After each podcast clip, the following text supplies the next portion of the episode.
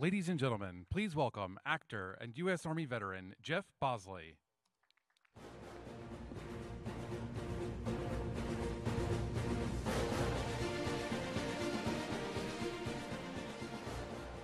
Morning, thank you. When I was a kid, I remember desperately trying to fit in, to be one of those cool kids. That phase in life sucks. Thankfully, my parents taught me what self value is. If I wanted those expensive $150 Nike Air Jordans some of the cool kids had, mom was happy to help with the $20 she had budgeted. Little Jeff had to find ways to mow the lawns to make up the difference. So she taught me work ethic, value, and that I had to work to get what I wanted. Now, admittedly, I was raised by an emergency room physician and a stay at home mother. I will forever be grateful for the life they provided my sister and I. You see, my sister and I, we didn't have to wait for our parents' one, two week vacation per year to go fly fishing in Yellowstone Park. We were taken care of and well taken care of. However, mom still wouldn't buy me those damn expensive shoes. They taught me that if there's something I want, I had to work for it. You get what you work for, you earn what you work for. And as a kid, what I wanted was to be G.I. Joe.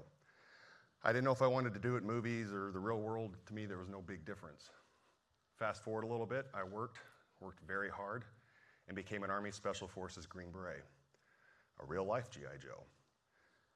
I had a pretty. I had a modest career of kicking in doors, chasing the bad guy, and being what you could call trigger pulling warrior diplomats.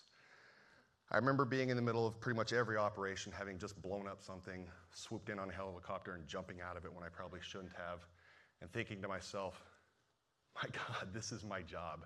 Somebody is paying me to do this.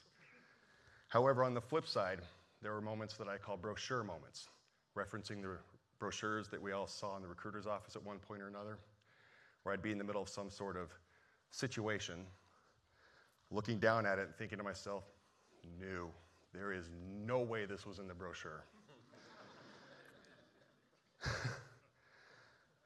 then after that, I was honorably discharged and became a firefighter, fulfilling as many cliches as possible for tall guys with blue eyes, muscles, and tattoos. and yes, I was in the calendar.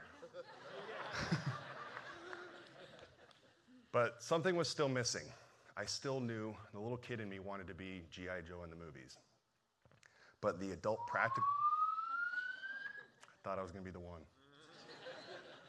I talked to the guy backstage. but the adult practical side of me didn't like the concept of trying to do something so impractical. And it wasn't until the perfect storm of events where I finally started to crack. And ironically, the icing on the cake was a quote from a Jim Carrey commencement speech where he mentioned not living a life of fear disguised as practicality. I resigned from the fire department the next day, sold everything I owned, gave away what was left, and packed whatever else was left I could fit in my car and moved to Los Angeles. The rest, thus far, is history. From college student to mud trekking Green Beret, to hometown firefighter, to being on set in just my underwear, in bed with Uma Thurman and Maggie Q. that movie's coming out this year, stay tuned. How did I accomplish such a diverse set of goals? How do I continue to chase goals in an industry where so much is out of my control? What do those expensive shoes have to do with chasing the Hollywood dream? Being relentless. Not malicious, not backstabbing, but relentless in the pursuit of everything I do. Something I inadvertently learned in my youth can be summed up in a conversation between Napoleon Hill and Robert Greene, where it was said, Successful people almost invariably were successful in exact proportion to the extent they had met and mastered obstacles and defeat. So, in a world where everyone is getting a trophy, a medal, an award, or a ribbon just for showing up, I come from a world where there's no such thing as second, third, or tenth place. They didn't give away Green Berets just for showing up. There was no special trophy for that 10th place firefighter. Hollywood is an exception. The amount of work you put in doesn't necessarily yield direct and proportionate results. but I still want to succeed at all costs. I still think people should strive to be first place, period. You see, competition breeds excellence, difficulty creates success, and misery and loss develop inoculation and achievement. And that is what I'm passionate about. Maintaining that relentless attitude and passing on to future generations any way I can before the society becomes so diluted that it forgets what it is like to compete, to succeed, and to win. That is why I'm here. That is why I did what I did and continue to do what I do.